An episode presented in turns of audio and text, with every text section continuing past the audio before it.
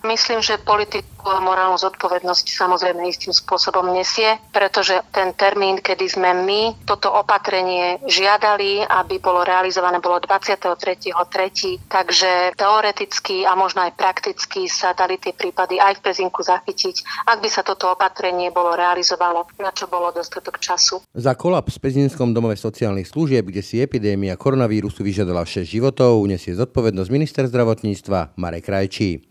Pre ráno nahlas to povedala šéfka Asociácie poskytovateľov sociálnych služieb Anna Ganamová.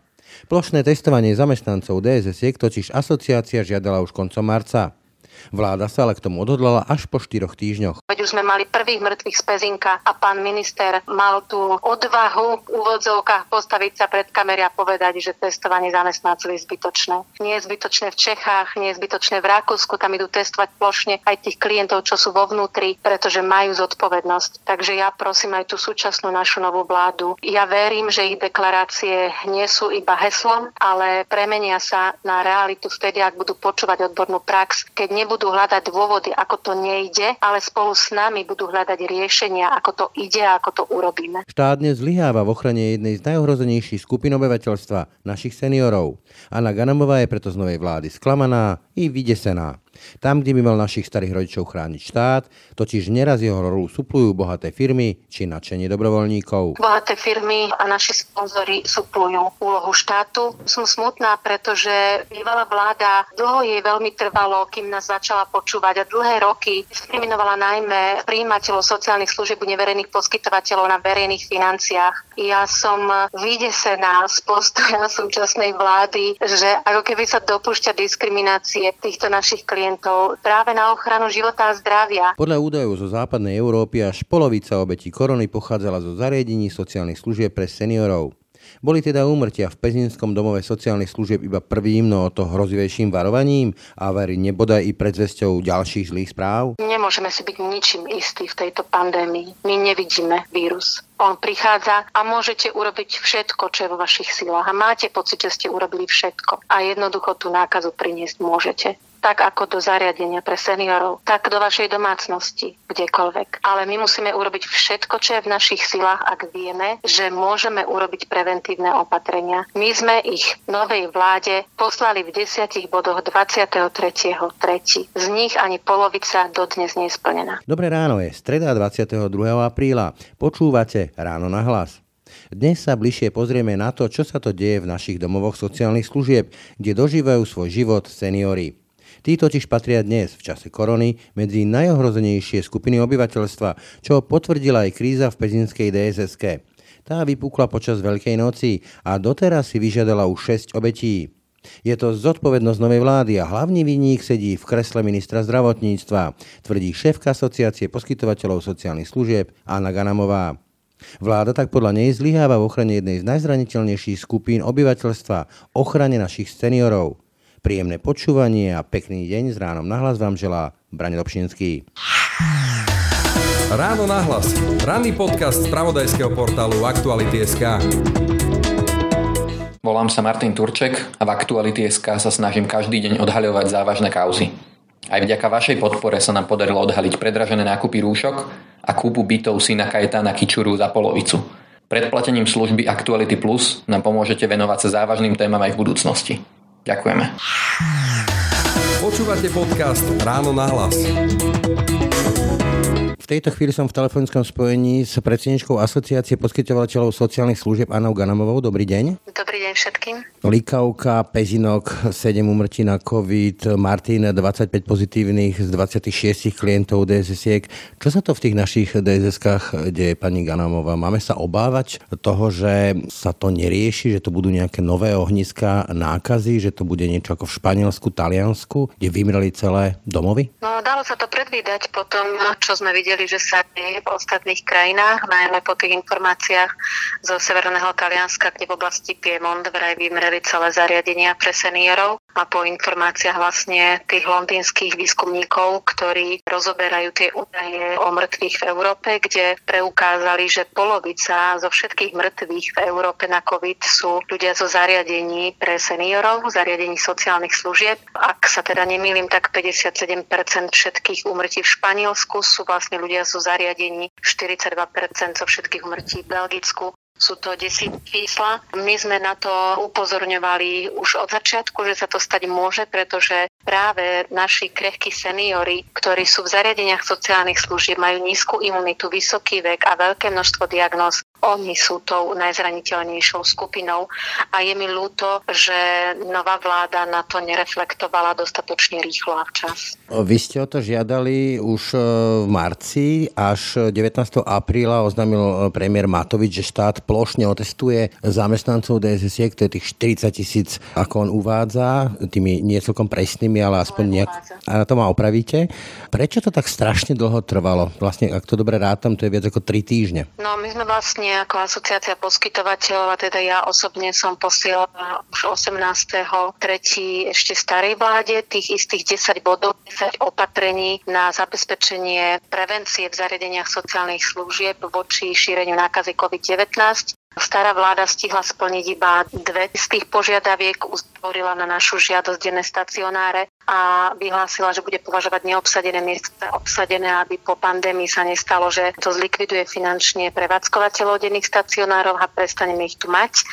Ale potom už viac nechceli urobiť. Prišla nová vláda, ale ja som vlastne ešte vtedy toho 18.3. pánovi Matovičovi ešte ako designovanému premiérovi posielala na stranické tri e-maily v ten istý deň ako premiérovi Pelegrinimu tých 10 bodov a zopakovala som to potom 23.3. 25.3. som sa mu dokonca dovolala na mobil, kde som mu zdôraznila a požiadala, aby si to prečítal, že je to veľmi dôležité, že sme ochotní prísť aj na krízový štáb a hovoriť o tých špecifikách v tejto oblasti, pretože ministerskí odborníci sú skvelí odborníci, sú to lekári, epidemiológovia, ale nemajú praktické skúsenosti s tým, ako to v zariadeniach sociálnych služieb vyzerá a vlastne sa riadili podľa možno troch, štyroch zariadení, ktoré sú na vysokej úrovni aj z hľadiska ošetrovateľskej starostlivosti, ale vyše 98% zariadení sociálnych služieb má nedostatok e, a má málo pracovníkov zdravotníckých. Máme väčšinou pracovníkov sociálnych, teda opatrovateľky sociálnych pracovníkov a preto sa nemohli vlastne vyhovárať na to, že my túto situáciu môžeme zvládnuť. Vy ste ocenili aj na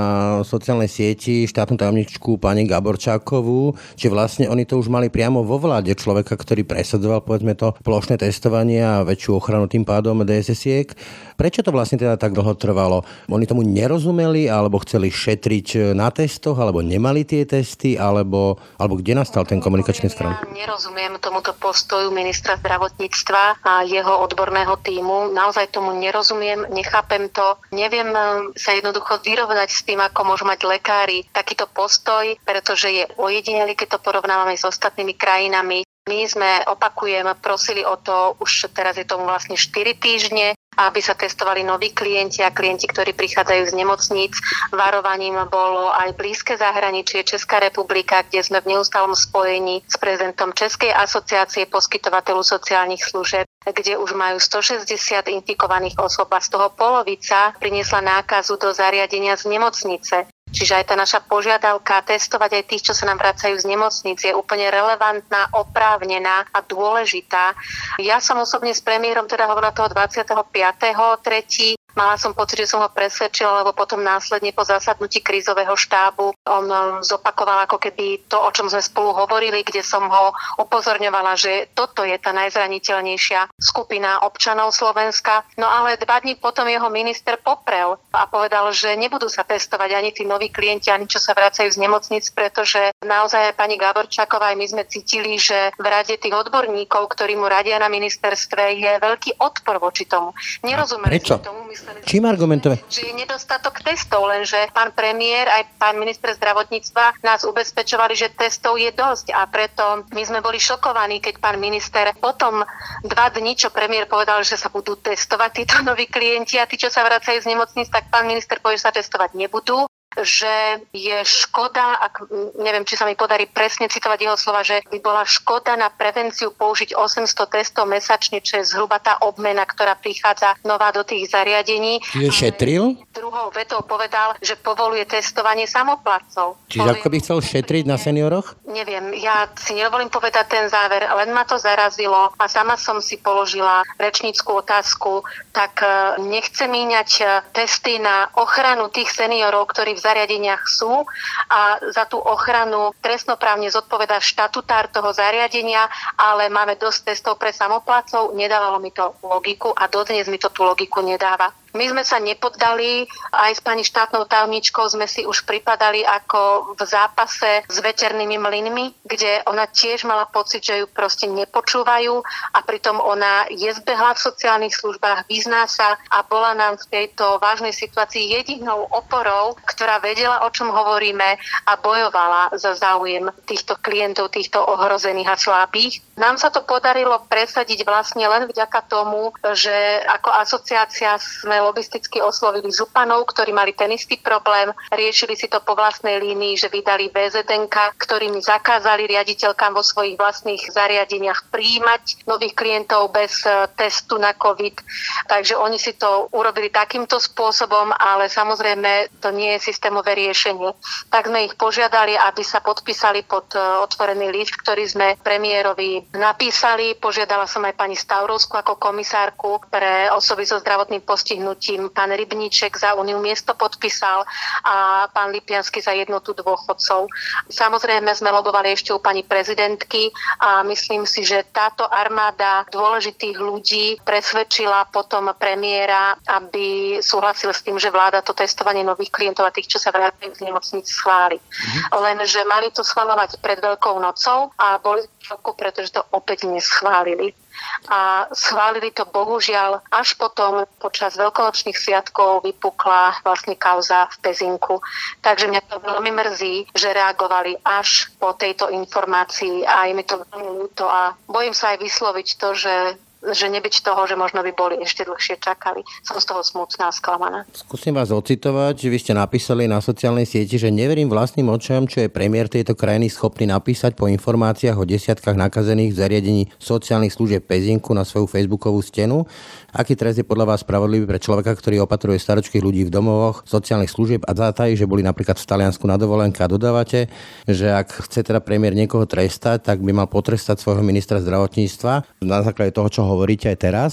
Čiže jasná otázka. Podľa vás nesie minister zdravotníctva zodpovednosť, osobnú zodpovednosť za to, čo sa stalo v Pezinku a za ten prístup k DSS-kám? Myslím, že politiku a morálnu zodpovednosť samozrejme istým spôsobom nesie, pretože opakujem ten termín, kedy sme my toto opatrenie žiadali, aby bolo realizované, bolo 23.3. Takže teoreticky a možno aj prakticky sa dali tie prípady aj v Pezinku zachytiť, ak by sa toto opatrenie bolo realizovalo, na čo bolo dostatok času. Viete, ale toto je iba morálna a politická zodpovednosť politikov. Ja zopakujem, jedine štatutár zariadenia má trestnoprávnu zodpovednosť. A na nás je vyvíjaný nátlak aj zo strany príbuzných, ktorí tu majú svojich rodičov, mami a otcov, ktorí sa nám ešte dnes, keď ešte niektoré zariadenia našťastie nemajú COVID-19, vyhrážajú, že nás zažalujú, ak pustíme klienta, ktorý nemá test.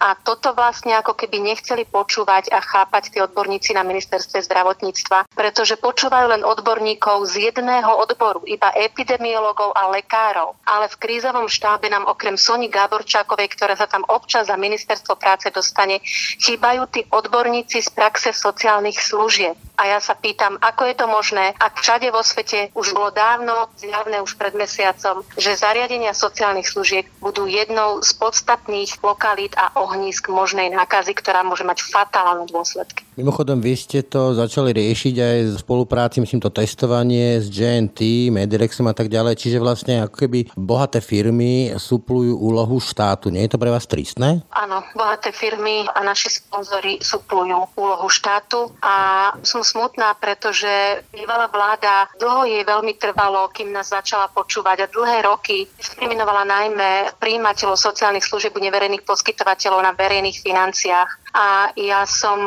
vydesená z postoja súčasnej vlády, že ako keby sa dopúšťa diskriminácie týchto našich klientov práve na ochranu života a zdravia.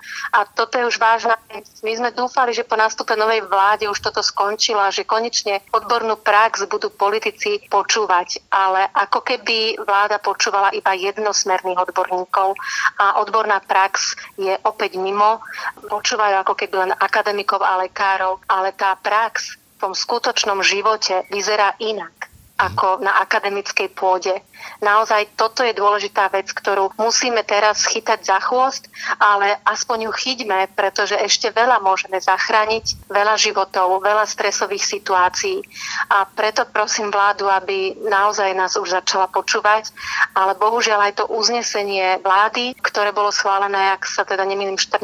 apríla, tak stále nie je realizované v praxi. Ja som dnes ráno prišla do práce a v e-maili som mala štyri zúfale volania o pomoc od poskytovateľov, kde im nemocnice chceli priviesť sanitkou klienta bez testu na COVID. Musela som naozaj to riešiť s hlavným hygienikom. Ja mu veľmi pekne ďakujem, že promptne zareagoval a aspoň tento problém bol vyriešený, že teraz mi prišlo do mailu konečne usmernenie pre tie nemocnice, ktoré tvrdili, že oni nebudú robiť testy, kým nedostanú usmernenie od hlavného hygienika ekonomika, zatiaľ čo on povedal, že uznesenie vlády má väčšiu silu ako jeho usmernenie, ale napísal ho. Čo ale stále chýba? Chýba usmernenie ministerstva zdravotníctva na príjmanie nových klientov, pretože ministerstvo práce ho napísalo, odborníci z ministerstva zdravotníctva ho znova odmietli, vlastne nenapísali, takže opäť máme ďalší týždeň času, odkedy bolo uznesenie o testovanie nových klientov schválené a stále to nie je v praxi.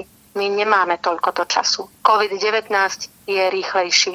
Takže naozaj je dôležité, aby tá vláda konala oveľa, oveľa rýchlejšie. Budem osobný, mám ešte otca aj matku, majú cez 80 rokov a keby som uvažoval o tom, že by som ich umiestnil do DSS-ky, mám sa obávať v tejto situácii, že by tam mohlo prísť k tomu, že budú nakazení a umrú na COVID? Nemyslím si, že takto to stojí tá situácia, pretože tak ako aj župani zareagovali veľmi rýchlo a keď videli, že štát nekoná, konali sami, takisto aj neverejní poskytovatelia konali sme sami. My sme sa jednoducho dohodli, aj ako predsednička asociácie som poslala odporúčanie našim členom, aby proste na vlastnú zodpovednosť neprijímali nových ľudí, kým nebudú mať test na COVID, kým nebudú jasné a zjavné podmienky, že kraje zriadia karanténu karanténne centra, kde títo ľudia prídu, kde im urobia testy, budú tam 14 dní v karanténe, až potom ich dezinfikovanou sanitkou privezú do zariadenia. Pri tom pohybe tých ľudí z nemocnice je to iné, test urobí nemocnica, počka na výsledok a sanitkou ho môže priviesť do zariadenia. Takže naozaj my sme konali sami, pretože opakujem, my máme tú trestnoprávnu zodpovednosť. Mali sme tak aj v prípade zamestnancov, tak ako ste spomenuli, keď nám nadácia GNT ponúkla, že je ochotná zaplatiť tisíc testov pre zamestnancov sociálnych služieb neváhali sme ani sekundu. Ďakovali sme a ďakujeme z hĺbke nášho srdca, pretože bol to jediný svetlý moment na konci tunela toho troj- až štvortýžňového zápasu, kde sme očakávali pomoc štátu. A dnes teda máme informáciu, že pán premiér povedal, že sa bude plošne testovať, ale tými rýchlotestami Viete, ale táto vláda spochybnila efektivitu tých rýchlotestov. Čiže problém teda nebude zažehnaný týmito rýchlotestami? No ja si myslím, že by sme mohli dosiahnuť oveľa väčší efekt a istotu, ak by sme zúročili ten dar na dácie GNT, pretože oni zaplatia testy 10 tisíc zamestnancom a to sú tie drahšie, tie efektívnejšie testy a potom nám zostáva z 25 tisíc zamestnancov, lebo to, že máme 40 tisíc zamestnancov je blúd, ja neviem, kde kde na to pán minister a pán premiér prišli. Podľa správy o sociálnom stave obyvateľstva z roku 2018, iné čísla nie sú ešte oficiálne vonku. Máme 25 tisíc zamestnancov v sociálnych službách, tak ak 10 tisíc zaplatila nadácia GNT, 800 máme v denných stacionárov, tie sú zavreté, niečo si už zaplatili župy pre svojich zamestnancov, tak ak nám zostane zvyšných 10 tisíc, to naozaj nemôže štát obetovať tých drahších a relevantnejších testov na 10 tisíc, nemôže dať aspoň to, koľko dala súkromná spoločnosť na ochranu odkazaných zariadeniach. Ja si myslím, že by sme mali relevantnejšiu istotu, keby to boli tieto testy, pretože opakujem, česká vláda nie, ale tá súčasná Slovenská tieto testy spochybnila. Tak ak chce naozaj povedať, že si váži seniorov aj v zariadeniach sociálnych služieb, že sú to tí ľudia, ktorí tu tvorili hodnoty tejto krajiny, čo je pravda, tak nech to preukáže aj tým, v akej forme im zabezpečí tú bezpečnosť a pokoj duše pre ich príbuzných. Dá sa teda povedať, že z toho postupu vlády a kompetentných sú tie deklarácie o tom, že seniory ako najohrozenejšia skupina sú prioritou pri ochrane v rámci covidu. Sú len deklarácie a že skôr vládne chaos a alibizmus? Ja netvrdím, že vláda to nemyslí úprimne, tieto vyjadrenia. To by som si nedovolila povedať. A mne len vadí práve ten chaos, tá neodbornosť a vadí mi to, že nie je počúvaná opäť tá odborná To nám tu roky robila bývalá vláda a od tejto novej som čakala opačný postup. Opakujem, nebyť Soni Gaborčákovej, ani by sme nemali uznesenie vlády o testovaní nových klientov a ani by len neuvažovali o testovaní zamestnancov, veď už sme mali prvých mŕtvych z Pezinka a pán minister mal tú odvahu v úvodzovkách postaviť sa pred kamery a povedať, že testovanie zamestnancov je zbytočné. Nie je zbytočné v Čechách, nie je zbytočné v Rakúsku, tam idú testovať plošne aj tých klientov, čo sú vo vnútri pretože majú zodpovednosť. Takže ja prosím aj tú súčasnú našu novú vládu. Ja verím, že ich deklarácie nie sú iba heslom, že nie sú iba falošné, že sú skutočné, ale premenia sa na realitu vtedy, ak budú počúvať odbornú prax, keď nebudú hľadať dôvody, ako to nejde, ale spolu s nami budú hľadať riešenia, ako to ide a ako to urobíme. Na záver, čiže zatiaľ situácia nie je taká, že môžeme si byť istí, že sa nebudú opakovať prípady ako v Pezinku. Nemôžeme si byť ničím istí v tejto pandémii. My nevidíme vírus. On prichádza a môžete urobiť všetko, čo je vo vašich silách. A máte pocit, že ste urobili všetko. A jednoducho tú nákazu priniesť môžete. Tak ako do zariadenia pre seniorov, tak do vašej domácnosti, do obchodu, kdekoľvek. Ale my musíme urobiť všetko, čo je v našich silách, ak vieme, že môžeme urobiť preventívne opatrenia. My sme ich novej vláde poslali v desiatich bodoch 23.3. Z nich ani polovica dodnes nie je splnená. Toľko Anna Ganamová, šéfka asociácie poskytovateľov sociálnych služieb. Ďakujem. Ďakujem aj ja. Ráno nahlas. Ranný podcast z pravodajského portálu Aktuality.sk. Dobrý deň, som Peter Bardy a som šéf-redaktor spravodajského webu Aktuality.sk. Aktuality.sk robia profesionálnu žurnalistiku vo verejnom záujme a sme na to právom hrdí. Aj dnes, v čase koronavírusu, prinášame dôležité informácie a odkrývame kauzy s riešením tejto problematiky u nás. Robíme to pre vás a robíme to aj vďaka vám a vašej podpore na stránke www.aktuality.sk lomka plus alebo vo všetkých článkoch s označením plus nás môžete podporiť je to dôležitejšie viac ako kedykoľvek predtým. Ďakujeme. Počúvate podcast Ráno na hlas. Tak, to bolo dnešné ráno na hlas. Počúvajte nás každé ráno na webe aktuality.sk lomka podcasty, ako i v ďalších podcastových aplikáciách. Pekný zvyšok dňa, pokoj v duši praje. Brani Dobšinský.